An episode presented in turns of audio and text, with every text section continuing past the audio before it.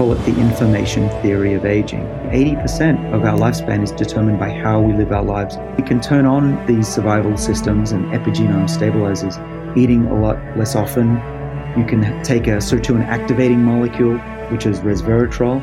These all work, we think, because they're turning on these defense pathways. Kind of discoveries we're making, I didn't think that we'd see in my lifetime.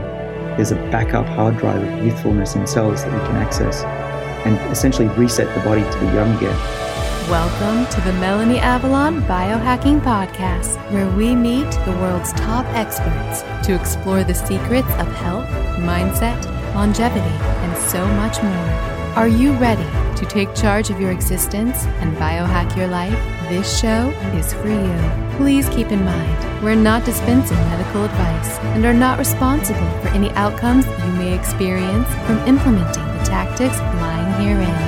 Are you ready? Let's do this. Welcome back to the Melanie Avalon Biohacking Podcast. Today's episode, guys, I know I've been talking about it on the Intermittent Fasting Podcast for months now. That is because I had this episode scheduled originally quite a while back, booked for an hour with David Sinclair. And as it turned out, if we pushed back the recording date a little bit, I could have an entire hour and a half with him. Totally worth it. That's how excited I am about this interview. I just can't even describe how excited I am about this interview. I don't want to make the other episodes jealous, but prepping for it, recording it, everything was like the Disney World Christmas magicalness of everything I could ever want in this podcast. So please enjoy it. The show notes for today's episode will be at melanieavalon.com slash lifespan. Today is also a special day because it is Black Friday. Happy Black Friday. I hope everybody's Thanksgiving was absolutely wonderful. So I will say I've actually never been excited about Black Friday. I kind of go into a cave and hide because I'm not a huge shopper in stores. I'm not a huge shopper in general. But now that I've become a quote biohacker, all of these products and amazing things I'm obsessed with are running amazing Black Friday deals. So now I actually am super pumped about Black Friday. I am a Himalaya partnered show. And if you'd like early access to this podcast 24 hours in advance, just follow me in the Himalaya app. Also, please join me in my Facebook community that is Paleo OMAD Biohackers, intermittent fasting plus real foods plus life. It's a wonderful world of all things biohacking, longevity, lifespan, intermittent fasting, so many things. So definitely join me there. Now, without further ado, please, please enjoy this episode with David Sinclair. Hi, friends. Welcome back to the show. I have been looking forward to this episode for months. I can already say it's probably my favorite episode. I'm just so excited to be here. I am here with David Sinclair. The man honestly needs no introduction. He is a professor in the Department of Genetics and co director of the Paul F. Glenn Center for the Biology of Aging at Harvard. He is the co creator and co chief editor of the journal Aging. He's been nominated in Time Magazine's list of the 100 most influential people in the world, as well as their top 50 in healthcare. He's all over the place the Today Show, all the news outlets, all the podcasts. And he has a new book, which I think is probably the only book I own in every format available print, Kindle, and Audible. And that is Lifespan Why We Age and Why We Don't Have to. And then lastly, I tell my parents and my family every about every guest I'm having on this podcast, and my dad has never heard of anybody. Um, he had heard of you, so that is that is a big deal in our family. Thank you so much for being here, David. Oh, Melanie, uh, thanks for that introduction. Well, it's all downhill from here. No, not at all. no, it's a, it's an honor to be on here, and I've, I've, followed you on social media, and I know your book, um, your latest book. It's uh, and you know we we actually share the same agent. We just found out, so we have a lot in common, actually. Yes, it's a very very small world, and you you speak to my obsession in life, which is the mechanisms of aging and lifespan, and oh, and for listeners if you guys, most people now are pretty familiar, uh, pretty familiar with the compound resveratrol and the health benefits of red wine. It's quite likely that you know about that because of David's work. You've contributed so much to the health world and super grateful for your work. You're welcome. I, sales of red wine went up 30% when we published in 2006, and uh, they've stayed up. So everybody who enjoys a glass of red wine, uh, you're welcome. I know it's amazing. I will say, first of all, though, your Audible version of the book, I was so thrilled that you narrated it because I'm an audiobook recorder myself. I'm a huge consumer of audiobooks, and I love it when authors narrate their own books. Hearing you read Lifespan, which by the way, Lifespan, it's a very dense book, well, dense in a good way. It goes very intensely into the science of aging. It's very scientific, it's very technical, but it's also a a beautiful book. It's very poetic and you can really hear your voice coming through. So hearing you narrate it just really made it such an approachable book to a subject that I think a lot of people can find very daunting. Yeah, what was your experience like recording that? Uh, well, it's tough hearing your own voice. I think everyone feels that way. Uh, but it was the right thing to do. I had advice um, from Joe Rogan in, in particular. He said uh, he'll be very angry with me if I don't read this book myself. Um, and then I thought, what would it be like if if someone read it and I didn't like it? Then I'd kick myself. So I spent four days in a studio. Uh, two of them were in LA, two were in Boston, and it's pretty easy when you start reading a book, and uh, I enjoyed that. But after you've done it for four days, it's pretty hard to keep up the enthusiasm, and and it's not just one take. It's you know, let's go back. The the editor is on the line. They say, okay, read that again. More emphasis. Oh, you screwed up that word. You left out the comma. You, ch- you changed the name of that person. And I also found out that uh, I was mispronouncing the names of my students, and I'd been doing that for their whole time in my lab for the last three years. And uh, finally, the, they they told me that's not how you pronounce his name. And I went back and I said, "Have I been saying your name the wrong way?" And they went, "Yep," but I didn't want to tell you. Oh man, that's really funny. um, but it was worth doing. And actually, what we did in the audiobook, which I hope uh, you enjoyed, was to put snippets in between the chapters of my co-author and I and how we came up with this book. Yeah, I love those. They're they're very conversational, and um, I thought yeah they added a nice tempo to the book and provided some nice a break from like the science and kind of just a look at like the whole process and what that was like for you. So yeah, I loved that. The the process was pretty um, intense because Matt LaPlante, who helped me write it, he's a he's a professional writer um, at Utah State University. I had to somehow download my entire brain, character, way of speaking into his. So we spent many months together on whiteboards in my office here, just doing that. And he brilliantly saw these connections between this story, that story, and he's a very good writer. And, and after he gave me the first draft, I would go back and I'd fix the science, make sure that it was correct, and put references in and add little extras that, that then he frustratingly had to fix. Um, but there's no way that he could have written such a book, and there's no way I could have written such a book. This is a book that took three people um, an entire year uh, or more to put together, and we, there's illustrations, there's drawings of the characters that I've put in the back. Actually, most people don't realize I drew those, but I did and it's come off.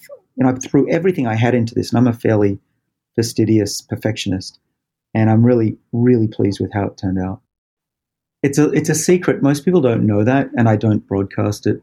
But uh, what happened was I had photos of these colleagues of mine that I wrote about, and you know, sketches from from the internet. Some of them are historical figures. And Simon and Schuster, with 28 days to go before publication, said, "Oh, you can't use those. Those are uh, copyright." I said, "Are you kidding me? What if I, you know, find the photo?" They said, "Oh, you have to find everybody who painted it or took the actual photo." And 28 days, I'd never do that. So there were 28 characters, coincidentally, and so for 28 days, every day, I got home from work around 8, 9 p.m. and sketched one of the characters in my book. You're talking about the people? No, you drew those? Yeah, they're bigger in life size. They're about a foot high. And in the book, they're down to smaller than a postage stamp. You drew these? Yeah, each one every night. It took me about two hours for each one. Oh my goodness. These are incredible. They look like they like photos. Thanks. Well, your listeners know something that no one else does. You can wow. download them off, off my website uh, if you'd like to see them before you buy the book or if you have the audiobook. That's I'm I'm very impressed right now. that is very impressive. Um, oh, the website. I know people are thinking, what what is the website? It's Lifespan Book, lifespanbook.com. So for listeners, I will definitely put links to all of that in the show notes. Um, but anyways, so to start things off into our conversation about aging and lifespan and all of the things, would you t- like to tell listeners a little bit about your personal health history and why, what made you so interested in longevity? Yeah, so my interest in longevity started very young. Um, I think when we're all about four or five years old, we realize that one day our parents will be gone, everything around us will be gone.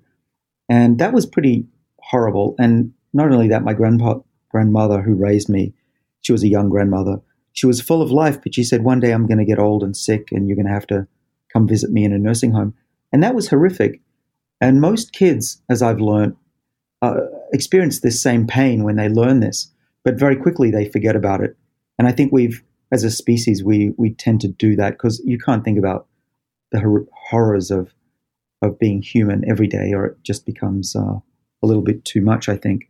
But I'm just one of those people that always thinks the world can be better and that humans can solve every problem if we just put our minds to it. And this was a big problem that I wanted to solve, not to live forever, but to allow people I love and people that you know, in other families that are of course loved to not have to be spoon fed when they're old and you know bathed with a sponge. That's just horrible. We accept it and we call it natural, but that doesn't have to be the way our lives end. And so ever since four years old, I've been wanting to do this. I got a PhD in Australia went to MIT uh, and uh, spent four years there working on yeast. And we discovered why yeast cells get old. And it turns out the same things that we learned about their aging process just recently we've discovered are very likely to be true in our bodies. And the same stresses on the yeast cells uh, that make them live longer work through the same genetic pathways that we discovered. Um, and those exist in our bodies as well. So it's been 25 years. I'm now at Harvard. I've been at Harvard since I was 29, so I'm 50 now, so it's been a while. But it's a very exciting time, and the kind of discoveries we're making now, I didn't think that we'd see in my lifetime. And technology is going so fast, discovery is going so fast, and there are things that I didn't even anticipate. That things like there's a backup hard drive of youthfulness in cells that we can access and essentially reset the body to be young again. We're doing that in mice, and we'll be hopefully doing that in people a couple of years from now. That is fantastic and super excited to jump into the nitty gritty of it. I did have a question right off the bat hearing you talk about that. And I loved how you you talk in the book about your experience working with yeast and I've heard you talk on other podcasts about how you grow sort of fond of these these cells.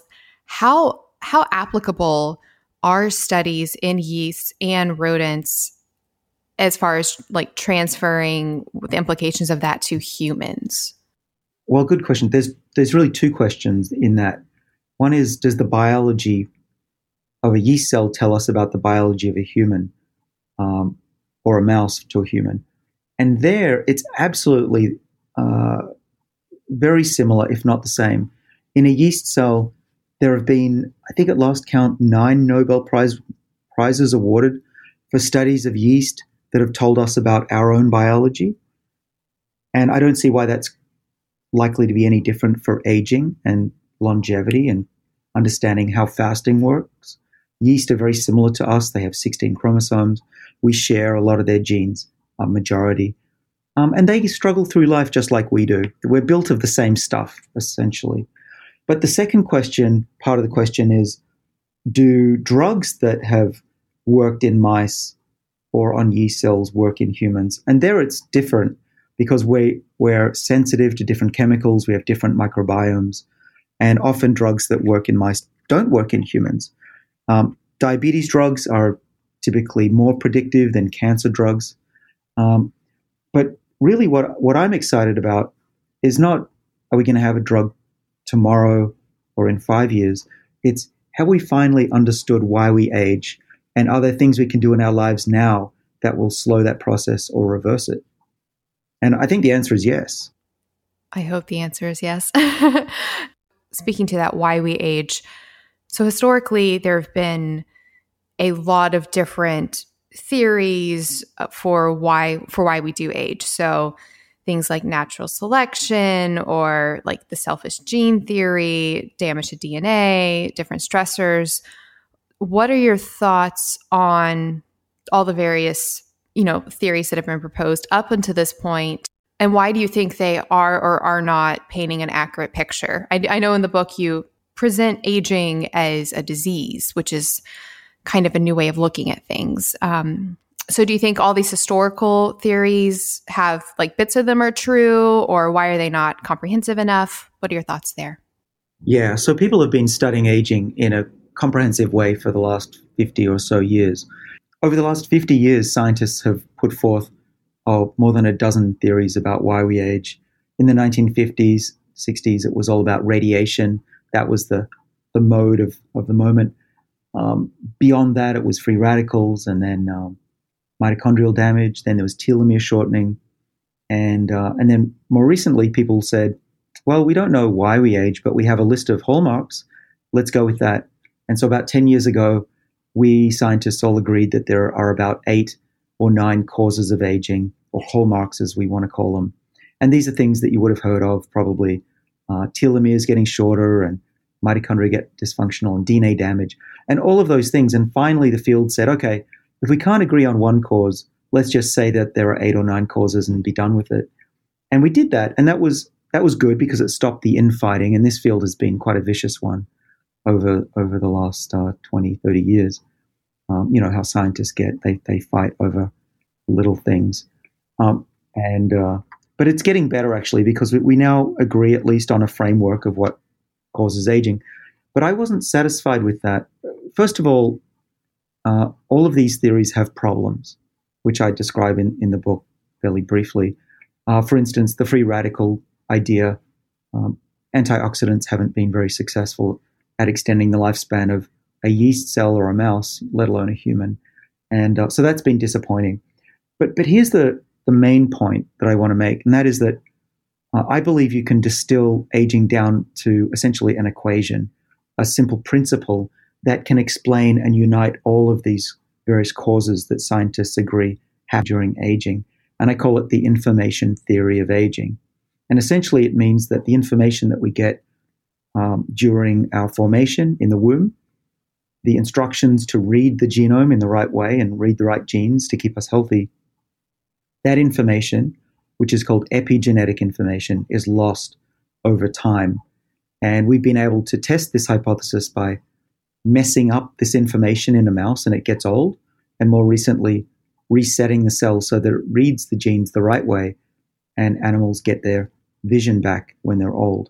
I love this concept and this idea that you've come up with as with aging as loss of information. So for listeners, can you kind of paint a picture of what this looks like physically because I think people think genes, DNA, and then I think the epigenome is becoming more and more popular now with the idea of epigenetics, but I think it's kind of like ethereal the way people think about it, like epigenetics, you know, environment, influences. Like it's hard to picture what that actually looks like on a physical cellular level. So what does that look like as far as like DNA, the genes, the the genome and the epigenome? It's really uh, quite simple and beautiful. Um, you just have to imagine yourself getting smaller and smaller. So if we do that let's shrink down to the size of a cell, and we're now on the outside of the cell. There's a wobbly membrane. We can swim through that membrane, pierce a hole. Now we're inside the cell. Then we can see this uh, this bubble called the nucleus that contains the chromosomes. If we swim through one of the holes in that nucleus, we'll now see the chromosomes, and they're going to be vibrating around. They're quite uh, energetic down at that level. And what the chromosomes are doing is that they're having loops of DNA that open up so you, you can access them. The cell can go in and read those genes in those loops. And DNA is just a chemical string that you can basically, you know, it's not flailing around like a big ball of string. It's actually mostly compacted up, wrapped into little bundles with big loops that come out so that genes can be read. And when the cell needs to read genes, the loops come out and the cell reads those genes. And when they want to, the cell wants to shut off those genes in the in the DNA. It bundles them up tightly around proteins, um, and so it's it's very much like uh, just beads on a string. And depending on how tightly you pack them, determines whether a gene is switched on or switched off. And that pattern of loops and bundles, loops and bundles, is what dictates the music of our lives. Basically, the, that pattern determines whether your skin cell is a skin cell or your brain cell is a brain cell. The problem that I think is going on is that when cells get damaged, either by DNA uh, damage or some other threat, and they need to quickly open up the chromosome and create lots of loops so they can read new genes, or if the DNA is broken and they have to go in and repair it, there's all of this unpacking. And then after you've finished, you have to repack it back to hopefully how it was before. But every time you open up the chromosome and let the DNA expand into a loop and put it back together, it's similar to regifting. You can regift a present if you're very careful once, but if you regift a present 50 times, uh, the wrapping paper is going to look pretty bad. And it's quite similar in that regard.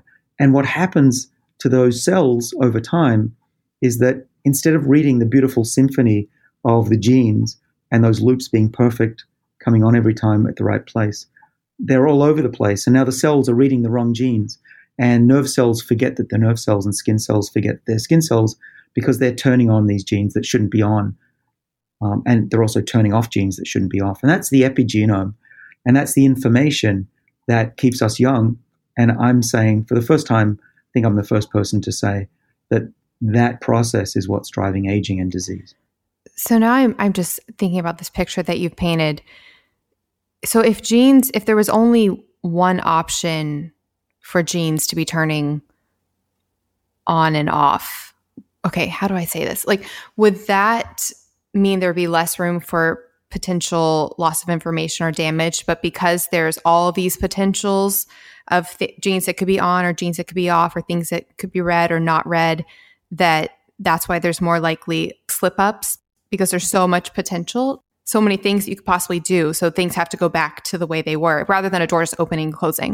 Yeah, so early life forms could probably live for very long. Um, but it doesn't mean that just because you have more genes, you're going to have a shorter lifespan. Otherwise, we would only live a day and a yeast would live for 80 years, but that's not true. So, what cells have evolved are ways to stop the packaging from becoming completely unraveled uh, and actually repackage it very carefully.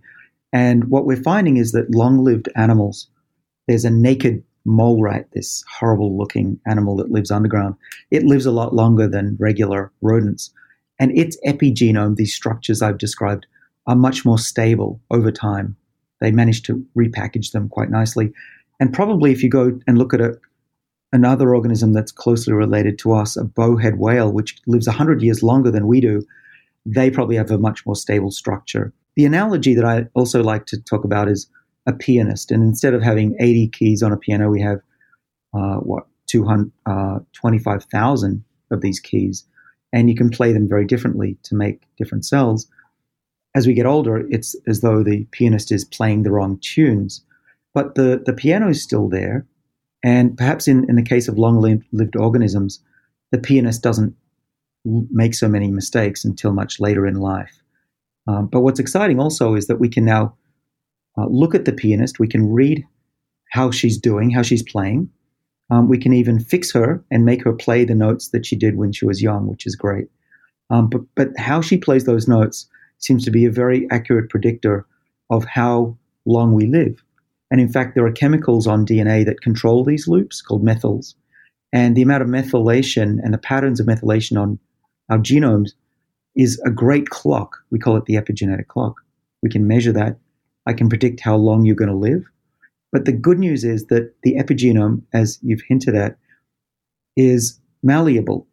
We're not dictated by our genes. Actually, 80% of our lifespan is determined by how we live our lives. And that's because the epigenome is the major driver of disease and aging. Hi, friends. Do you want to come hang out with me and Dave Asprey and so many other guests I've had on the show? You simply must come to the 10th annual biohacking conference. May 30th through June 1st in Dallas, Texas. And of course, I have a massive discount code for you guys. I went last year to the one in Orlando, and it was one of the most fun times of my entire life. I met and got to hang out with so many guests that I've had on the show. I met so many of you guys. And of course, there's lots of Danger Coffee and Dave Asprey approved meals and dry farm wines. And that's just the social aspect. The conference itself is mind blowing. They have this incredible expo where they have all the biohacking supplements, all the biohacking things. You can learn about them, try samples, meet the creators and founders. If you haven't tried a lot of biohacking things, it's a great chance to actually try them out in person. Things like brain tap, infrared sauna, hyperbaric oxygen chambers, and so much more. There are so many incredible speakers as well. You can hear talks from people I've had on the show, like Paul Saladino, Dr. Daniel Amen, Dr. Sara Gottfried, Dr. Mercola, Dr. Anna Cabeca, and that is just a few of them. I seriously had the time of my life last year, and I would love to hang out with you guys. And you can get 35% off tickets. Just go to melanieavalon.com slash biohacking conference and use the coupon code BCMelanie to get 35% off your tickets. That's melanieavalon.com slash biohacking conference with the code BCMelanie to get 35% off your tickets. This code can be used for general admission or for VIP access. Seating is limited. They do sell out. They sold out last year. So get your ticket now. And if you come, definitely let me know because I want to meet you. So hopefully see you guys in Dallas. MelanieAvalon.com slash biohacking conference with coupon code BCMelanie. Get your tickets now. I'll see you guys there. Hi, friends. One of the most valuable things that I do every single night of my life is my infrared sauna session. The brand that I use is Sunlighten. I did a lot of research on infrared saunas before deciding on them. Their saunas are so high quality, they're low EMF. And what I really love is they have a solo unit. That's what I have. And it's really great if you live in a small apartment, might be moving. It's just really an amazing investment. And they have incredible deals and offers on it right now. You can actually get up to $200 off with the code Melanie Avalon. Or if you're talking to a rep, just tell them that I sent you. And like I said, that will be up to $200 off. And that will also get you $99 shipping. Normally, the shipping is like $600. So that's a really, really big deal. And if you do purchase a sauna, forward your proof of purchase to podcast at melanieavalon.com. And I will also send you a signed copy of my book, What, When, Why. If you'd like to learn more about the science of sauna, Two resources. I interviewed the founder of Sunlighten, Connie Zack. I'll put a link to that in the show notes. And then I also recently did an epic blog post all about the science of sauna. I will also put that in the show notes. All right, now back to the show. Okay, you touched on so many things there. Um, I, I think people's ears are going to perk up when they hear the word methylation because, especially now, I mean, it's probably so complicated, but people will often focus on like MTHFR and they'll know that that's like a methylation problem. And I think I think that's probably like the extent of what a lot of people think when they hear methylation. Is that is that related to methylation? Is methylation a much much more complicated process than that? No, not at all. So methyls are used for a variety of chemical reactions in the body, but they're also used to store information. In the case of the epigenome, these methyl chemicals, which is really just a, a carbon with three hydrogens, not nothing confusing. These methyls get added onto the DNA, and it's the cell's way of saying, I'm planting a flag on this gene this is how this gene should behave. And typically, methylation will shut a gene down because it encourages the bundling up of the genes. But as we get older, those methyls, and if you think of methyls like the plaque on our teeth, if we don't scrape away the plaque on our teeth, we're going to have a horrible mouth. Similar to our genome, we're going to accumulate this DNA methylation crust. And, uh, and that's what causes the, the pianist to, to screw up um, because the methyls are telling the pianist which notes to play. The crust on the teeth thing actually made me think of something I was wondering when I was reading your book because you you talk about this concept and you just talked about it now. You talk about reteaching the piano player how to, you know, play the play the piano without messing up. And you also talk about in your book another analogy that you provide is is like a, a scratched DVD and losing information in the DVD. It, would that be the same analogy or for the same situation? Yes, yes, that's just another way. Um, I think there are a number of people, especially young people, who don't really know about DVDs that much, but uh, they, they're a useful analogy that the genes are like the, the music and the scratches are what happens during aging. And similar to an old cell that doesn't read the right genes, a scratch DVD isn't going to read the music very well. But the good news is that you can polish a DVD, and we also think you can do the same to our cells so that they read the music again.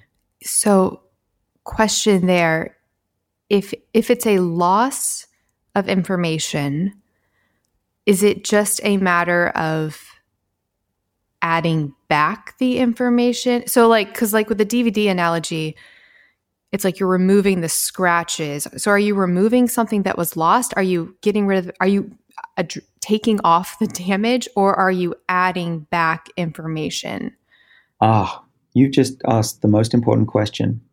So if someone can solve that, exactly how that works, I think they'd win a Nobel Prize. So only two years ago, we discovered in my lab that there's a backup copy of the epigenome. There's information in the cell that tells it where the, the methyls should be and which, which ones should be gotten rid of. So it's almost as though, it, with the, let's go back to the plaque analogy, that the, the dentist knows which, which is the good plaque and which is the bad plaque. Same with the cell. Those methyls, some of them are good because they tell a nerve cell to be a nerve cell, but there are others that are screwing up the cell. And what we know is that there are enzymes called the TETs, and those are enzymes that go and remove those methyls. And if, if we don't have the TETs in the in the experiment, in the cells or in the in the animal, we don't get the reset. So what that tells us is that part of this resetting is getting back to the original information that we had in the cell. But there is a there's a backup copy of that. Um, so we didn't know that existed. You might ask me, well, how does the cell know how to get back those loops the way they were before? How do those how does the cell know to take off those chemicals, those methyls at the right place, but leave all the others? We don't know the answer to that. That's the big question. We're looking right now where is the backup copy of youth in the cell? And I'll give you some ideas. It could be that there's some other chemical that sticks to our DNA that we don't know of. We're looking for that. There could be a protein that binds to our genome and says, hey, this is a youthful gene. Use me, come back, um, turn me on, or, uh, or switch me off. We don't know what that is. We just know little pieces of this clock because it's only been two years since we discovered it. But we are making some rapid progress um, and at least we know some workings of, of the machine.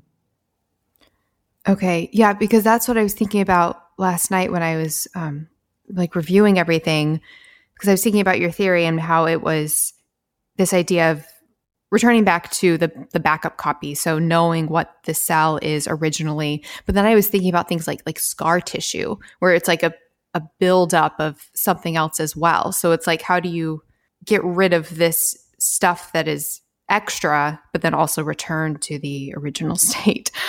And how do we know that there is a backup copy? Because of your work?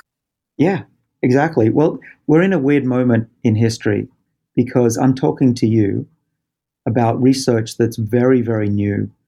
In 10 years ago, before we, we had podcasts and before we had uh, basically the, the whole of um, electronic publishing, this kind of research probably would have made it into a book 10 or 20 years from now, but you're all learning about it just as we're making these discoveries. In my book, I was writing down what it was like to make these discoveries as I was writing it. And so the reader gets a front row seat on what it's like to be a scientist and make what could be a really important discovery. Um, but yeah, the, the this discovery is still new. We are the one of a few labs in the world that do this research. Uh, five years from now, I, I bet there's 100 labs doing this. But it's really, really early. And, you know, I could have kept my mouth shut. I could have said, no, we'll, I don't need to tell anybody about this. But there are two reasons why I did. Uh, the first is that I'm, I'm basing my conclusions on 20 years of research. So I've seen a lot, and we've actually got a lot of evidence that this is true. So I'm not, I don't think I'm, I'm saying anything that isn't correct. The other thing is that my research is paid for by the public. majority of it anyway. So this is taxpayers' money. And I think we scientists have a duty to be able to communicate our research to the public and inspire people. I mean, why would anybody bother paying for experiments or starting a career in science if they aren't inspired by what we do?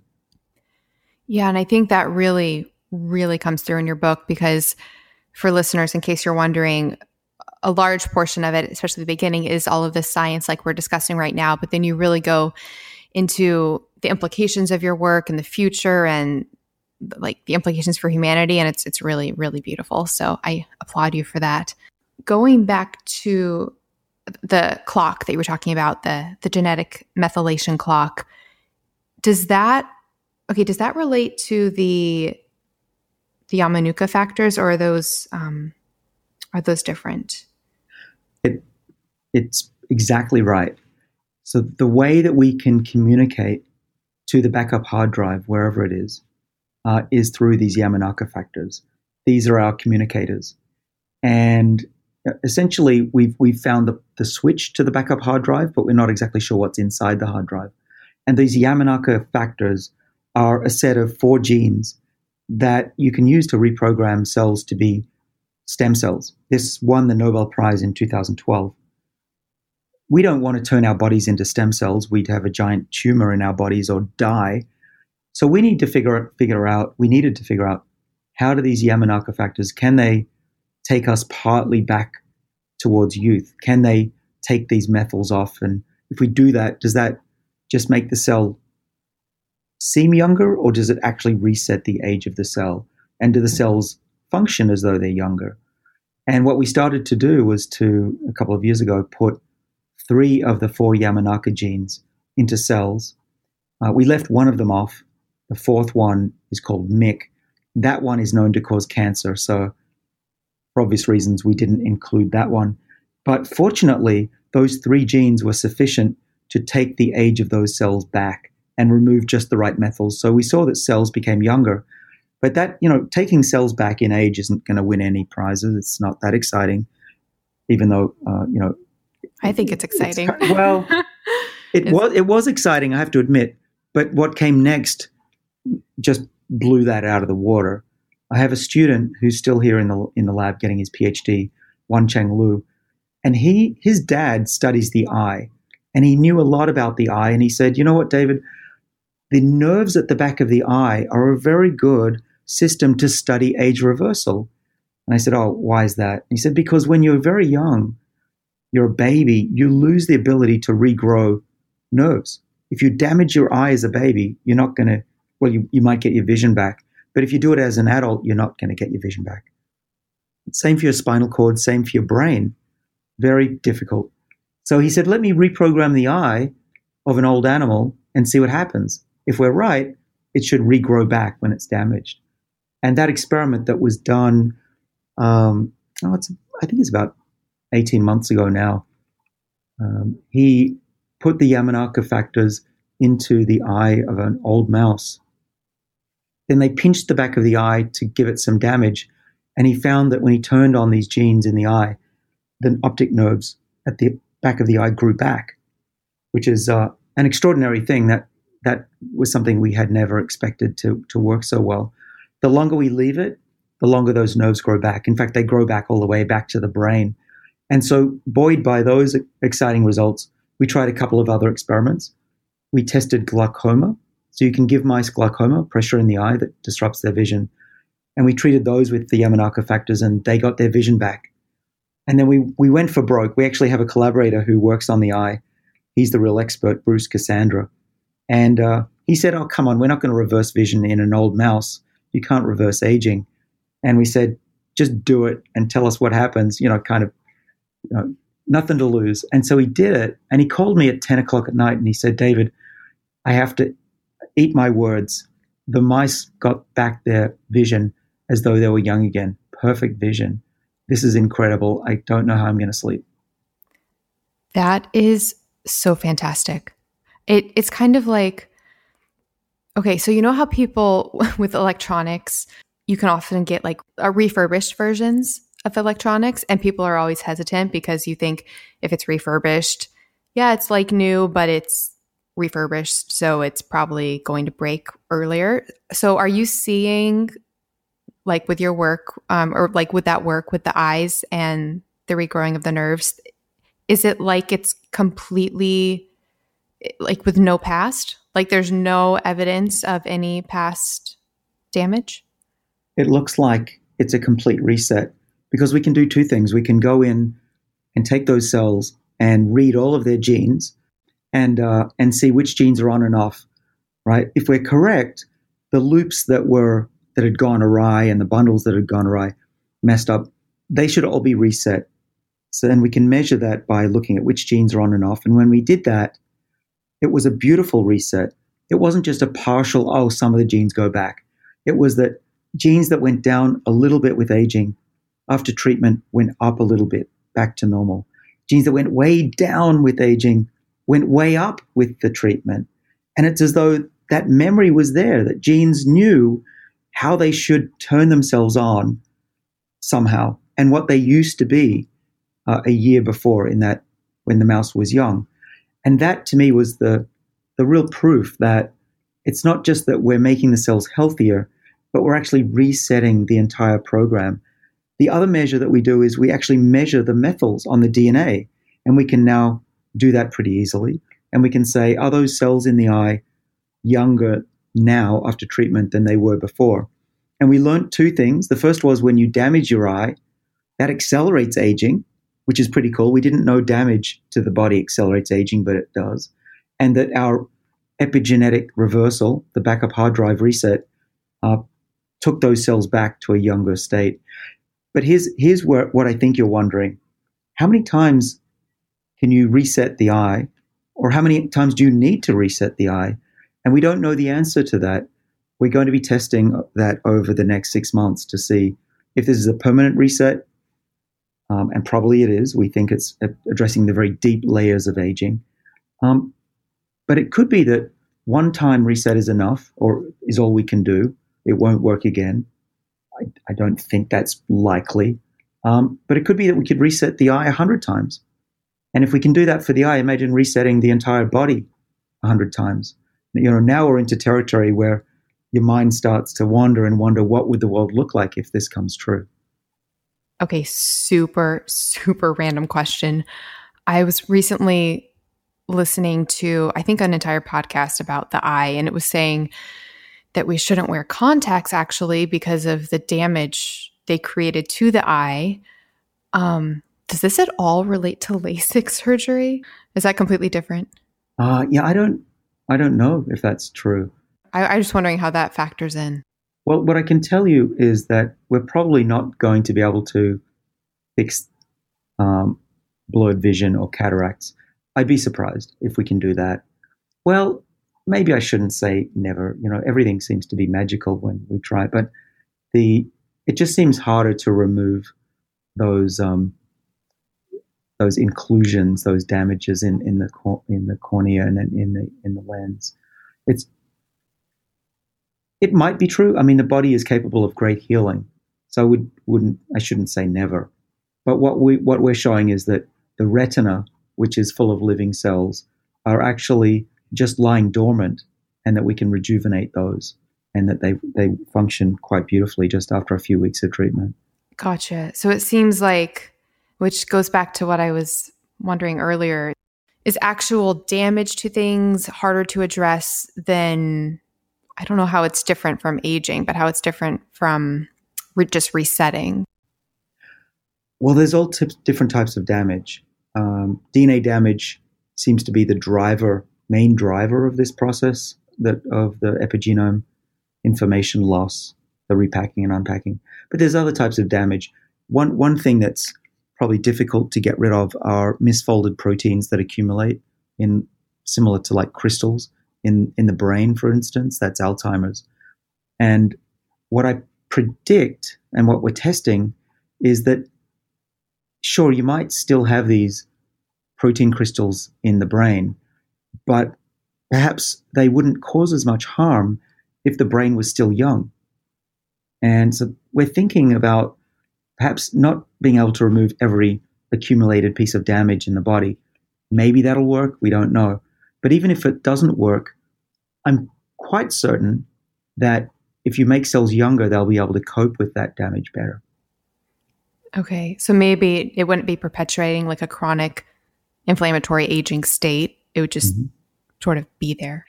Right. Right. And I think we'll find that the underlying cause of most diseases that afflict us is the, the loss of the epigenome information. We haven't looked at it. Uh, the medical community isn't even thinking about it. They don't even have the, the, the vocabulary to talk about it. But the reason that our tissues fail, um, I think, is largely because the cells lose their ability to read the genes the way they did when they were young. And as I mentioned earlier, damage to tissue accelerates the aging process, which is just going to make everything worse. So, correct me if I'm wrong, but did you say that you did a study in mice and that it was something about how like some of the mice had experienced damage, but then you you you use these factors to reverse it and they actually lived longer than the controls that had never been um, damaged? Uh, do you know which one I'm talking about? Does that ring a bell? Uh, well, we have mice that we can accelerate aging by the ICE mice that we disrupt the epigenome. And we have molecules that stabilize the epigenome, such as the NAD boosting molecules. The one that I'm taking is NMN. And those mice are healthier um, and might, might live longer.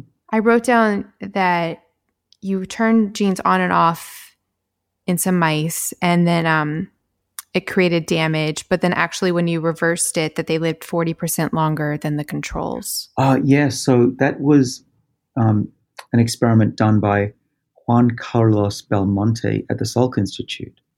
And so probably Juan Carlos is going to get the Nobel Prize for this research because he was the first one who actually showed that when you turn on four of the Yamanaka factors, um, it can help an animal that's sick.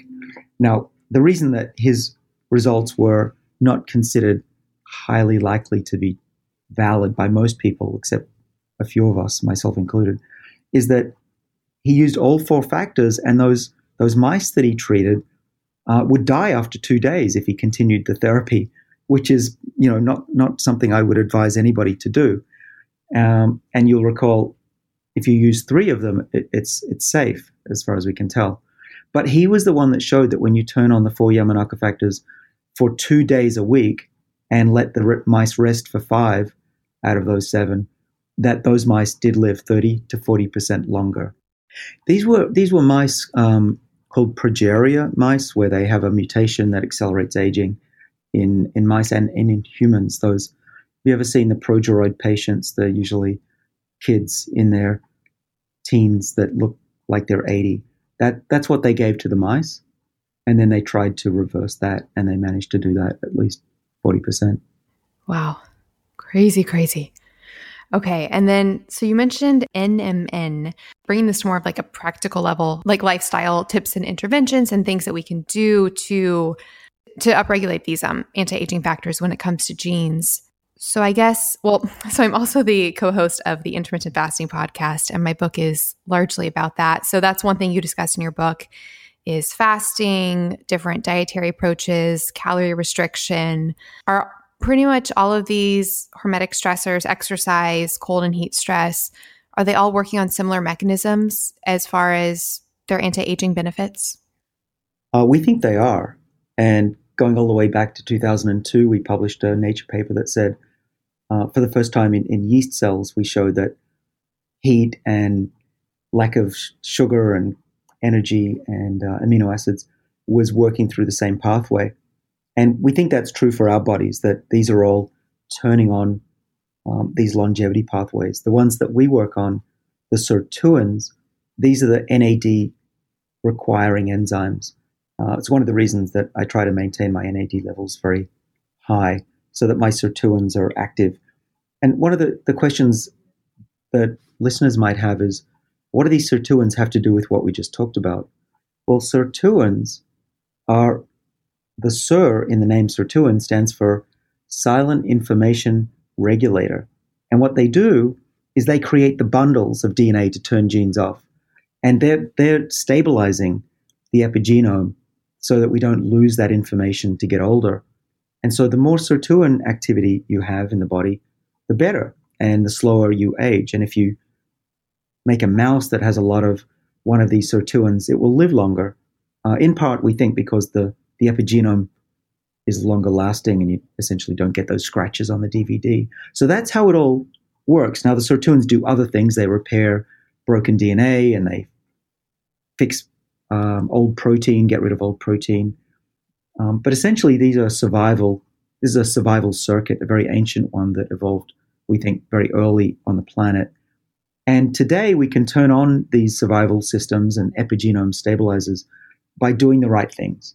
Things that you mentioned, such as eating a lot less often, um, eating the right foods.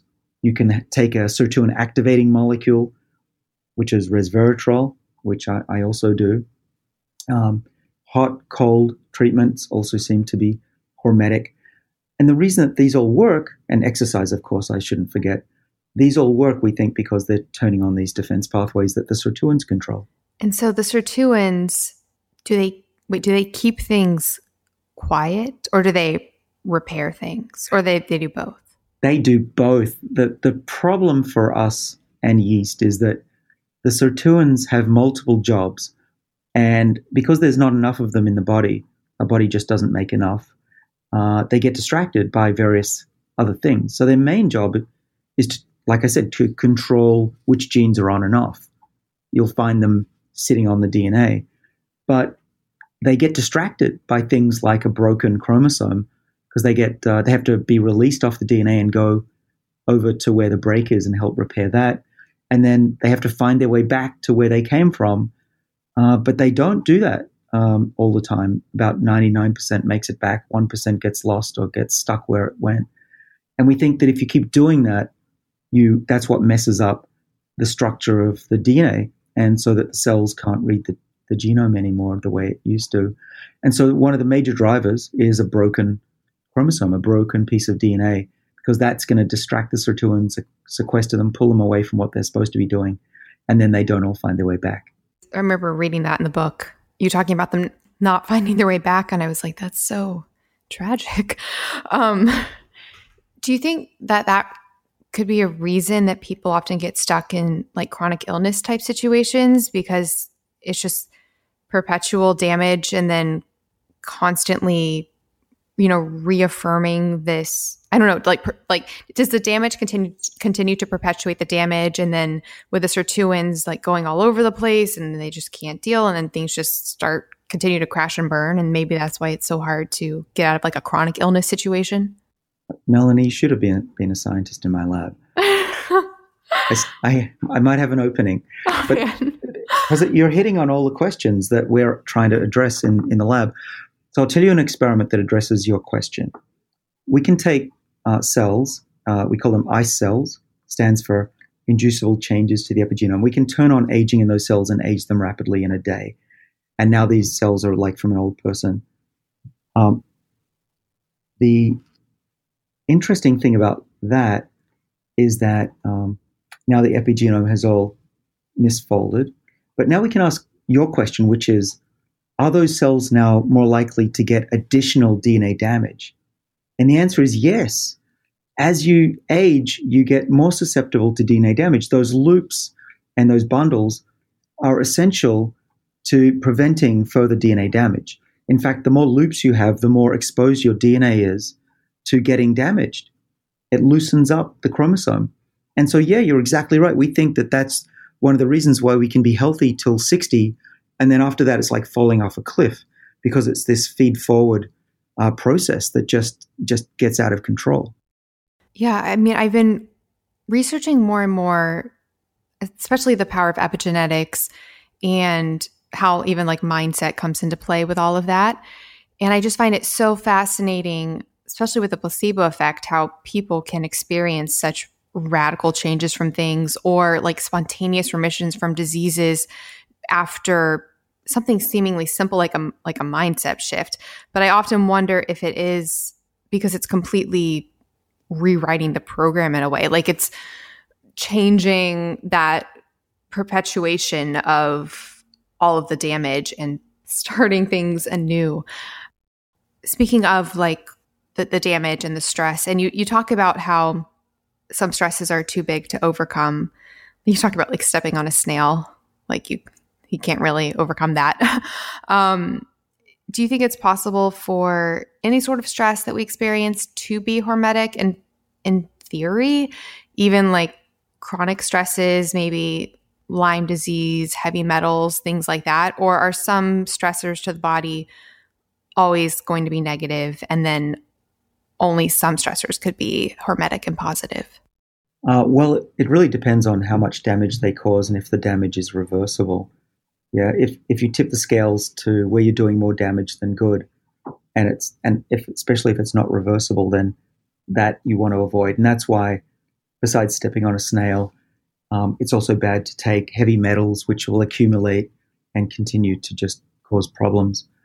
Um, but I I think that there are probably some other stresses we can give the body, and I don't mean psychological stress. I mean biological stress um, that we haven't discovered yet. They're, but there, and there are certainly chemicals or uh, molecules from nature that will trick the body into thinking that it's under under adversity, under threat for, of survival. And uh, you know, just like resveratrol, there's probably thousands of those in the animal and the plant world that we can take. Um, but yeah, it's an interesting question. What else can we do to maximize the hormesis? You know, I, I like to joke that anything that doesn't kill you uh, makes you live longer. Um, that's not exactly true, of course. There are things that will make us sick that are not good and, uh, you know, cause inflammation, that kind of stuff. But, you know, you get the principle that it's got to be, got to turn on the defenses of the cell and stabilize the epigenome without causing any lasting damage. Hi, friends. So I'm sort of haunted by clothes. If you follow me on Instagram, you probably know that I love wearing all the new clothes all the time. And I know that that is not really sustainable and not good for the planet. That's why I am thrilled that there is now a way to get all of the clothes with none of the waste. And I'm going to tell you how you can get unlimited clothes with no waste for a month for free. That's right, I now have a website for both myself and you guys where you can get free unlimited clothes with free shipping, free exchanges, nonstop from all of the hottest brands, and it is so incredibly easy. It's called MelanieAvalonsCloset.com. We have so many incredible brands, including my favorites like BCBG, Calvin Klein, and so many more. Think like 100 brands. There are so many options. And the way it works is when you get a subscription, you search through the clothes, pick what you want, they send it to you with fast, easy shipping. You wear it as long as you want. And then when you're ready for more clothes, you just drop it off in their prepackaged envelope and get your next round. It is so incredibly cool. They have multiple plans. The starter plan gives you two pieces at a time. Friends, I actually have a little secret hack. Don't tell them that I told you this. When you get your two pieces, you can actually immediately go into your account, click return, and they'll go ahead and send you the next two pieces. So technically, you can have four pieces at a time. You also have a cool virtual closet that you can keep stocked with everything you eventually want to order so you never miss out. And if you really like something and want to keep it, you can opt to buy it at a massively discounted price. Friends, I'm obsessed. This is finally the answer to wearing all the clothes all the time with none of the waste Oh, and of course, one of my major reservations was the cleaning compounds that they use on the clothes because, yes, it is dry cleaning, which normally makes me nervous. And they don't say this on the website. So I reached out to them and I was like, hey, what's going on with the cleaning? What do you guys use? Because I can't promote this if it's just normal dry cleaning. And thankfully, they let me know that they do not use any detergents, fabric softeners, or chemicals that are harsh. Everything is professionally dry cleaned or laundered with detergents that are free from dyes and scents. It's all gentle and it uses low temperature cycles. So, yes, we are good on that front as well. It is the coolest thing ever. And you can try it free for a month. Yes, completely free. Just go to MelanieAvalonsCloset.com to sign up free clothes for a month. After that, their plans are super affordable. We're talking honestly, an entire month is less than the cost of typically what would be the cost of one dress. And I am not kidding. That's right. Unlimited clothes for less than the cost of one outfit. I'm just so thrilled to bring this resource to you guys. I can't wait to hear what you guys think. So, again, get free unlimited clothes for a month at melanieavalonscloset.com. That's melanieavalonscloset.com for all of the clothes, none of the waste. And definitely share your pictures and tag me on Instagram because I want to see all the fabulous things that you guys are wearing. That's melanieavalonscloset.com. Friends, you guys know I love wine. Do you love wine? I've done a lot of research on wine, and I truly believe there are a myriad of health benefits. The longest lived populations drink wine. The polyphenols have a ton of potential health benefits, activating anti aging sirtuins, potentially supporting our immunity, maybe even encouraging weight loss. Yep, it's actually not alcohol that makes people gain weight, it's what they eat when they drink. But if you want all of the benefits of wine, the type of wine you're drinking is key. Conventional wine in the US is often full of toxins. We're talking things like pesticides, mold, and additives, dyes, colorizers, artificial flavors. Have you even seen some wine that says vegan? That's because conventional wine isn't even necessarily vegan because of the additives. I am obsessed with a company called Dry Farm Wines. They're not a wine producer, but rather a wine investigator. They go all throughout Europe and they find the wineries practicing organic practices, and then they test those wines to make sure the wines are, wait for it, low alcohol, low sugar, free of toxins, free of mold, and truly supportive of your health. I'm obsessed with Dry Farm Wines. One of the most fun things for me as a wine lover is you get mixed boxes of wine and it introduces you to varietals from all over the world. The wines taste amazing and you can say goodbye to hangovers. If you think you can't drink wine, you've got to try Dry Farm Wines. I am obsessed. You can get a bottle for a penny. Yes, a penny. Just go to dryfarmwines.com slash melanieavalon and use the coupon code melanieavalon to claim your penny bottle. That's dryfarmwines.com slash melanieavalon. All right, now back to the show. Hi, friends. Okay, so I'm a little bit embarrassed because I've been talking for so long about red light and near infrared therapy, which is so, so important. However, I kind of left out something really important about light. So, as you guys know, I've been talking about red light and near infrared for so long. And at the same time, during the day, I was using a bright, sad light so it's those white lights that help with waking you up, help with your circadian rhythm. They're used to combat mood issues and depression. So I have a really bright white one of those at my desk. A few things about that. I knew it helped wake me up and kept me stimulated, but I wasn't sure if it had any detrimental effects using it. And then two, I was also wondering if by just focusing on red and near infrared light, was I somehow missing something in the full spectrum of light? Guess what? I was. And guess what? I found the solution. And guess what? I have a discount for you guys. So, the founder of a company called Solshine reached out to me and he was like, Do you know about the importance of full spectrum light? And I was like, You know what? I've been wondering about this for quite a while. Please educate me. Oh my goodness. This man blew my mind. I talk a lot about the problems of blue light. That said, we evolved in natural full spectrum sunlight that our genes are programmed to respond to. And today, we do not spend enough time in that light. A lot of us don't go outside, and we're overexposed to blue light. It's a problem. And then to make things even more problematic, the common sad lights that I was talking about that are bright white, they actually do not contain the full spectrum light. They filter out certain wavelengths and they're high in blue light. So just like I thought, it was not doing my health many services. There is only one company I have found, or I guess that found me, that makes a full spectrum white light device. So the Sol light systems include the fullest spectrum of visible and invisible near infrared light with traces of UV light. Yep, that's right, because you need all of that as well. Don't worry, it's not an exuberant amount that's going to cause a problem. It's just a tiny little dose that your body actually needs.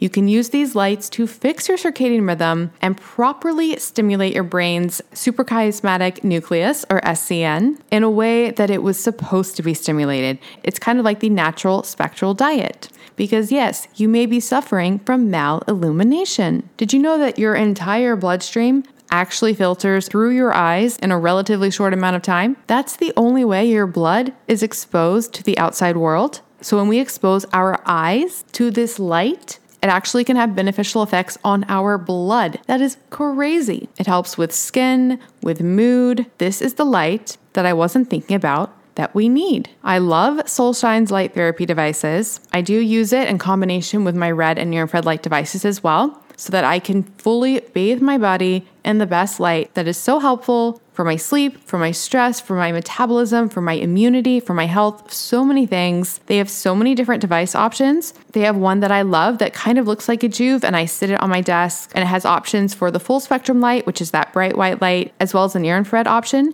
So, what I do is I do a session of the full spectrum light in the morning, and then I run the near infrared to help counteract the negative blue light around me. They also have stands with bulbs that you can get. I've been using some of those on my plants. I am just so grateful that Ken at Solshine found me because I was missing out on such a key aspect of light and I had no idea. And you can get 10% off at melanieavalon.com slash solshine. That's S-O-L-S-H-I-N-E with the code Melanie Avalon. So melanieavalon.com slash solshine, S-O-L-S-H-I-N-E, with the code Melanie Avalon for 10% off. It's really helped my mood, my energy, my sleep, so many things. I think you guys will love it. So again, go to melanieavalon.com slash solshine, S-O-L-S-H-I-N-E, and use the coupon code Melanie Avalon to get 10% off site wide. And we'll put all this information in the show notes. So resveratrol. So a lot of red wine fans out there. Um, the do you think the resveratrol? Oh, I'm so excited! I'm talking to you. You're like the resveratrol guy.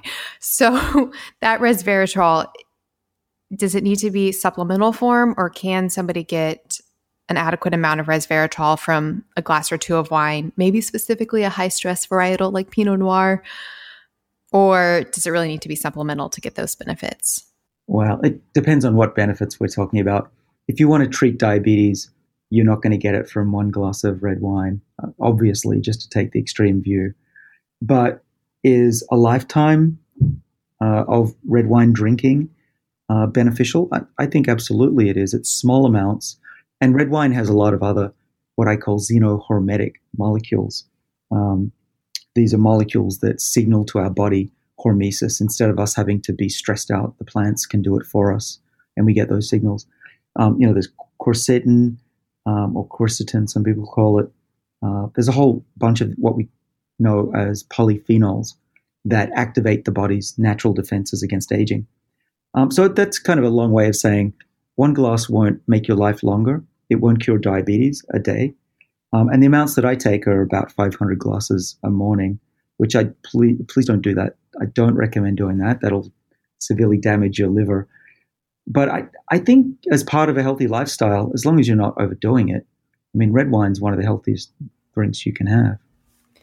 Yeah, I think it's actually a case where, you know, people will say, you know, have just a glass here and there, but I think it might be something where consistently just having it as part of your lifestyle in, you know, small to moderate amounts might be a healthy way to go. Well, did, did you know, and this is not scientific, but did you know that the longest lived people typically say that they they take in a lot of red wine, and if not red wine, it's some other polyphenol source like olive oil. Um, so the longest lived woman, uh, Jeanne Calment of France, lived to 122, uh, ostensibly, and uh, she attributed her longevity in part to a glass of red wine every day. And that's also true for the longest lived man, Antonio Todde, at 116 he also said a port wine every day was for him. So, you know, it might be coincidental, but it, it, it kind of does fit with what we're thinking here. No, I love it. And she, I think she also said something about some of her secrets were like laughter and then feeling like she was, um, like like could handle anything so she wasn't like scared of stressors um she always felt capable. And maybe that ties back into what we were saying about what you were saying about, you know, what doesn't kill you makes you live longer and just the whole perspective of everything. Yeah, the way I think of it is reduce mental stress, but biological stress is fine. And because they're different things, just because we have the same word for it doesn't mean they're the same. And so in my life, I'm doing as much as I can to wake my body up. I'm here at a standing desk in my office every day. Uh, I'm running on weekends. I'm jumping into hot tubs and sauna, uh, bathing. So that's all good for my body. Mentally, though, um, and I, I, haven't often uh, talked about this, I'm a very different person now than I was 20 years ago. I was the biggest stressor of bad moods, lack of sleep, um, constant worry. Um, even as a teenager, so bad at you know basically suicidal. Um, now I'm just very happy, content, can live with stress of the day, and you know partly it's maturity. You know that things are never as bad as they seem at the time, um, but it's also because I'm actively making sure that I don't worry. No, I think it's so huge, and ironically for me, I feel like I I, feel like I like for the longest time I had the mindset of I, I wasn't really stressed by things chronically. I, I felt like I could really handle anything. And it wasn't until I started, I actually read a whole book about how stress was really bad for you, like chronic stress. And um, then I started stressing about chronic stress. and that was a very, I should have never done that because then it's like you said, I, I almost wish there was a different word for chronic stress and physical stress because I think that could I mean I really think that could be a, a game changer. Even like if like kind of like calories, um, or or the difference between or the word fat and like difference between dietary fat and um, you know fat in our bodies. But using the same word stress to define physical stress and to define mental stress, I think they're so different. And um, I think the perception of it is is huge. And I agree that the physical stress I think can be a, like a wonderful thing for our bodies. And then it's that worry and that mindset, which I think can just whew, do a number on you. Speaking of stress, um, intermittent fasting, calorie restriction, things like that. So, as you know, I've been on the, the intermittent fasting bandwagon for quite a while. I've been doing it for about 10 years now. And I, so something I was wondering was in the in your book you talk about being hungry being supportive of longevity. So, be that from fasting or a calorie restricted diet, for example. Do you need to actually feel hungry? Because you talked about those studies where they're calorie restricted, but because of like the the content of the diet, it suppressed their their hunger signals, so they felt full and it, they didn't experience the same effects from longevity. So, like when it comes to intermittent fasting, what if somebody what if somebody it's really working for them and they're not hungry during the fasted state? So is it real hunger or perceived hunger that's important? Mm. Uh, well, we we don't know, but I'm I'm working on it. What it? Oh, really? Yeah. What, what okay. It, it, seems to be that uh, you don't have to feel hungry to get the benefit, but your body needs to perceive low energy, right? Because hunger isn't always associated with low energy. And uh, for instance, I've got this glucose monitor that I'm I'm try trying out, and um, you know this one, the Libre Link, the one that you it's a little patch under your arm that gives you a constant readout. And, I need uh, to get one of those so oh, bad. it's so interesting. Um, anyway, so I'm going to take a reading under my arm, just here, under yeah, on my my arm flab here, and so I'm looking now at my phone, which is now registered the last few hours of my day.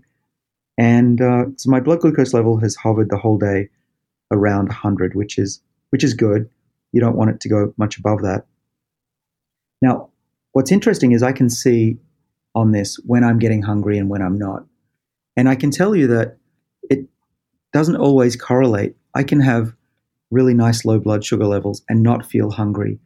And it often depends on my state of mind, but also can depend on what I ate.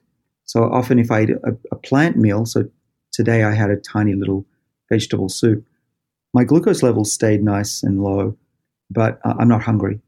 And so I think that my guess is my body is getting the benefits of low glu- glucose, and I don't have to suffer during that process.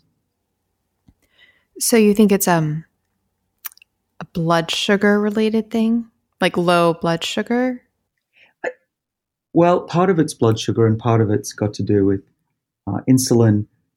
But really, what, what I'm aiming to do is to get my mitochondria activated, my, my AMP kinase pathway that is upstream of that activated. And that gets activated when cells have low amounts of energy in the form of uh, chemical ATP. And so I'm trying to use glucose as a surrogate measure of low energy in my body. And having low energy, um, it'll be compensated by the body by revving up metabolism and making its own energy, which is what I think is the healthiest way to exist.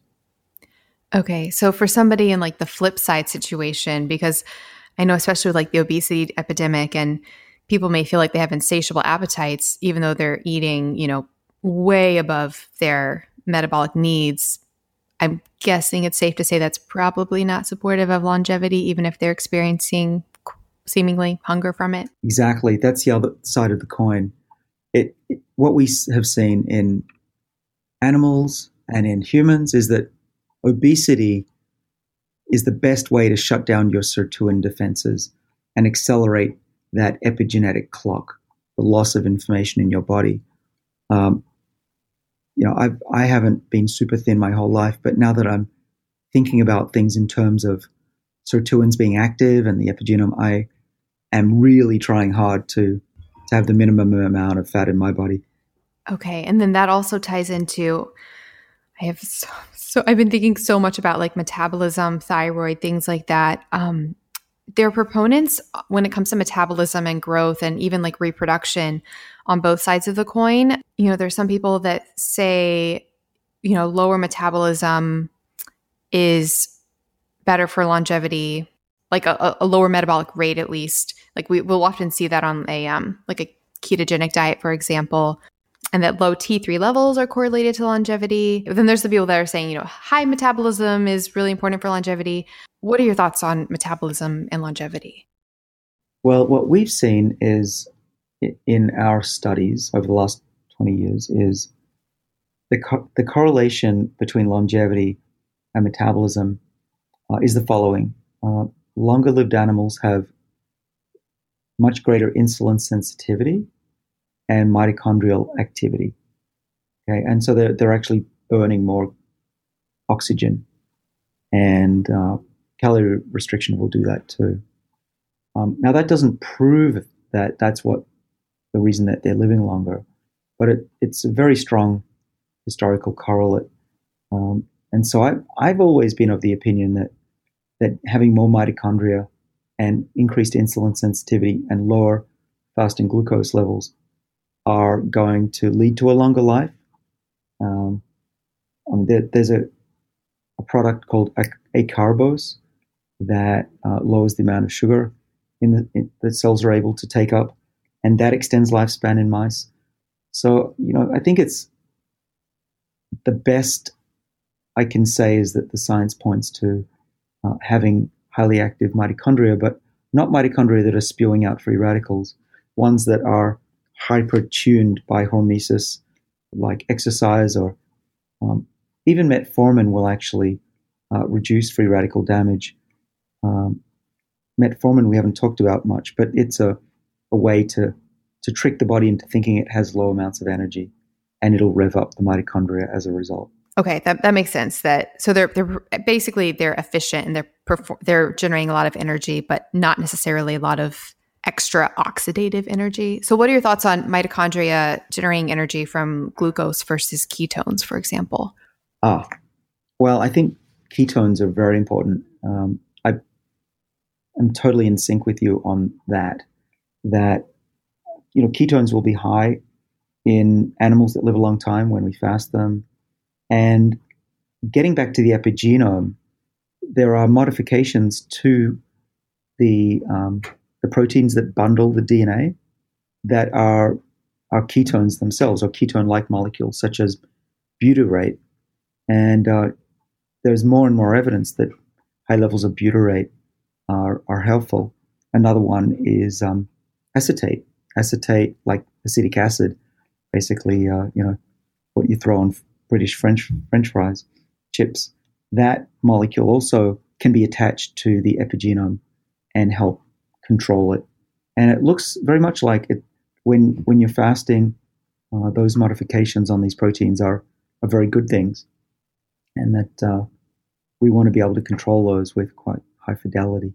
Yeah, I was going to ask you a lot of questions about like the carnivore diet, for example, but then you're actually on my friend Paul, Paul Saladino's podcast. So that made me really happy. I was like, yay, I get to hear his thoughts on all of that in detail. Um, so for listeners, I'll definitely put a link to that in the show notes you did mention metformin and because we didn't even talk about like NAD much, NMN, NR, all these different potential interventional supplements one could take to support longevity.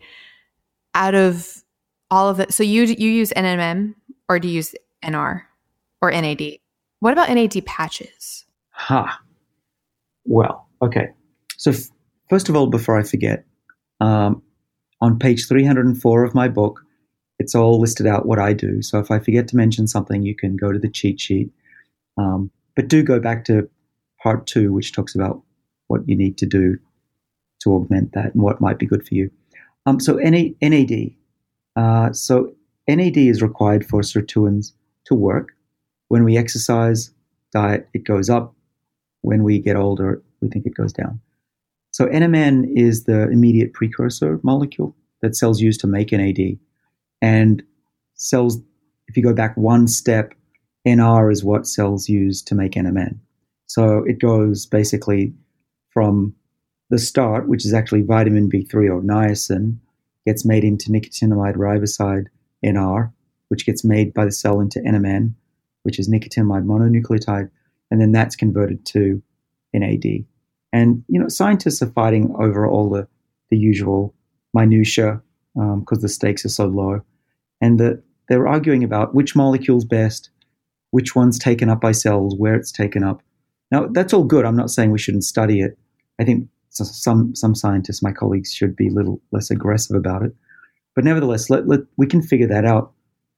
But also, um, let's look at what is closest to the actual molecule. So NAD is NAD. That's the final molecule. The reason that NAD may not be the best, we don't know, but may not, is because it it's a big molecule and it doesn't easily get into cells. But I'm open to the idea that maybe it can be taken up or degraded and taken up that way. Um, one step back, NMN. That's what I take. Why do I take NMN? Well, we've been studying it for the last 15 years, so you know, I have a lot more information about it than anything else.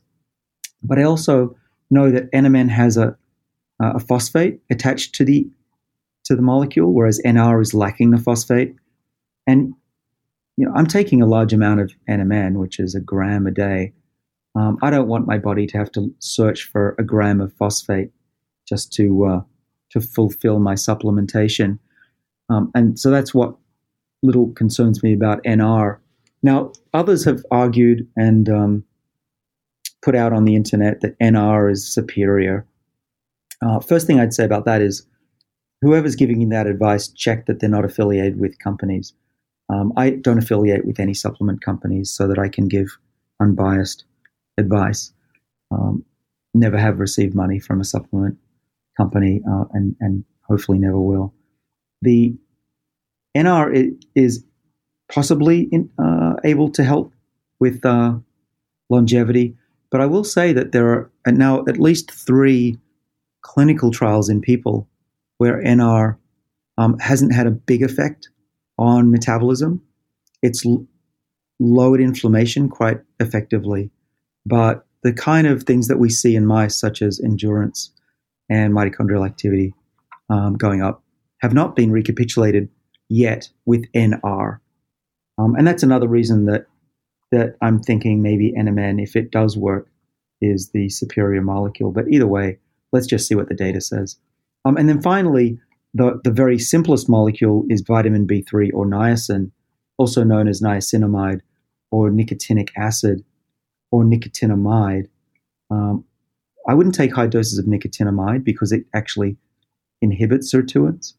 Um, so that I would avoid. But also, these other precursors are very simple molecules, and the body has to build them up using ribose and then phosphate. And these are things then the body has to pull from other places or synthesize. Um, and that actually turns out that's why they don't raise NAD levels the way these other molecules do. Okay. I have some NMN s- sitting in my, well, it's in my refrigerator. Is it supposed to be refrigerated?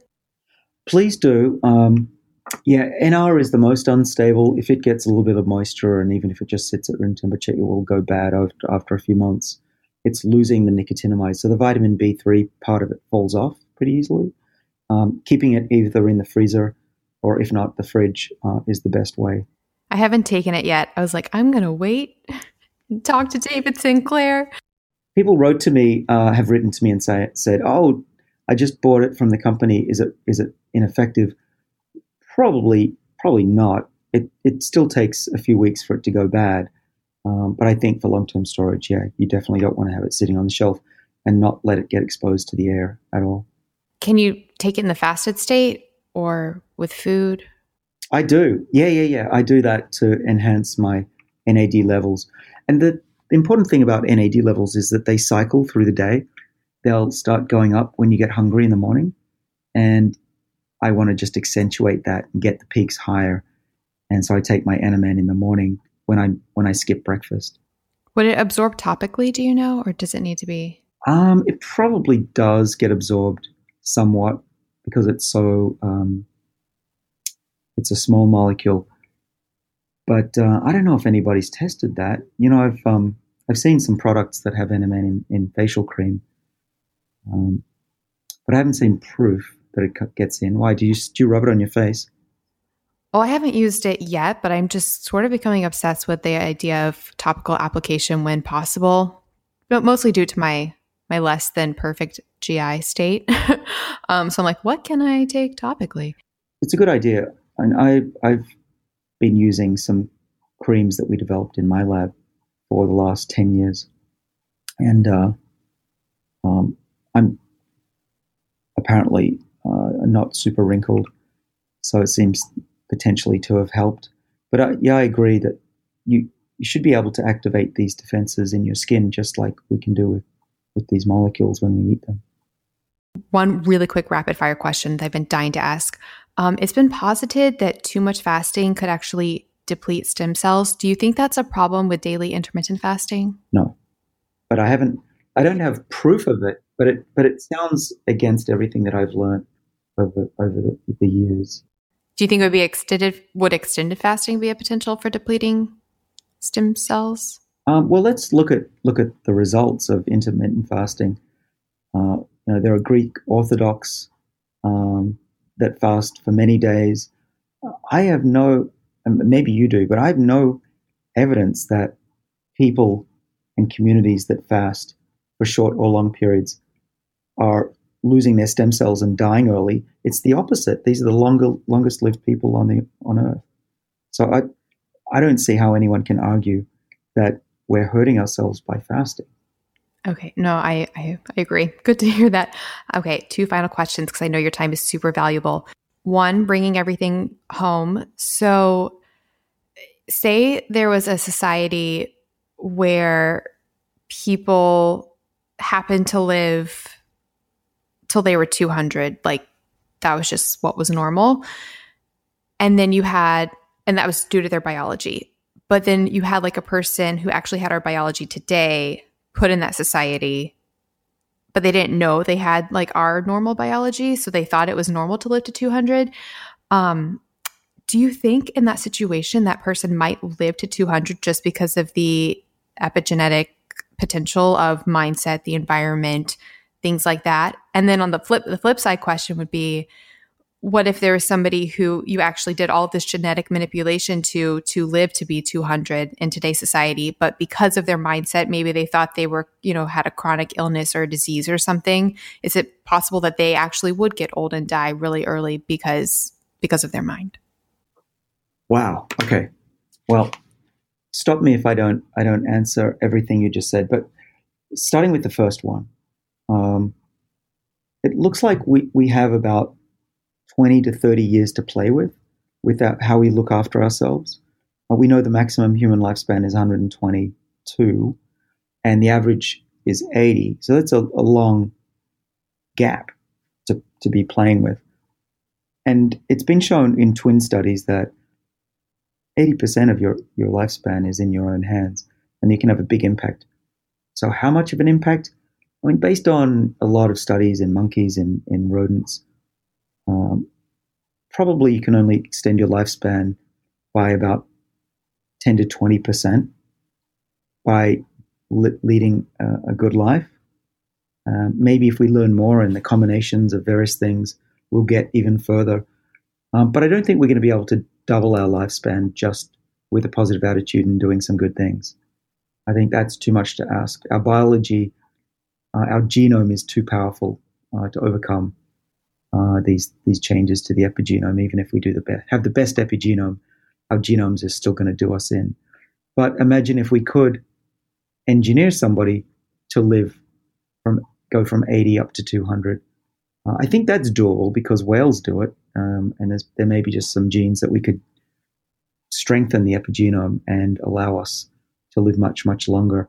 Because if if if I'm right, and the epigenome is the main cause of aging, as long as we stabilize it, all these other causes of aging and disease should go away, or at least be slowed down dramatically. And then finally, I just want to say that it, these are really good thought experiments because they also open up your mind to why it's silly to call aging something different than disease.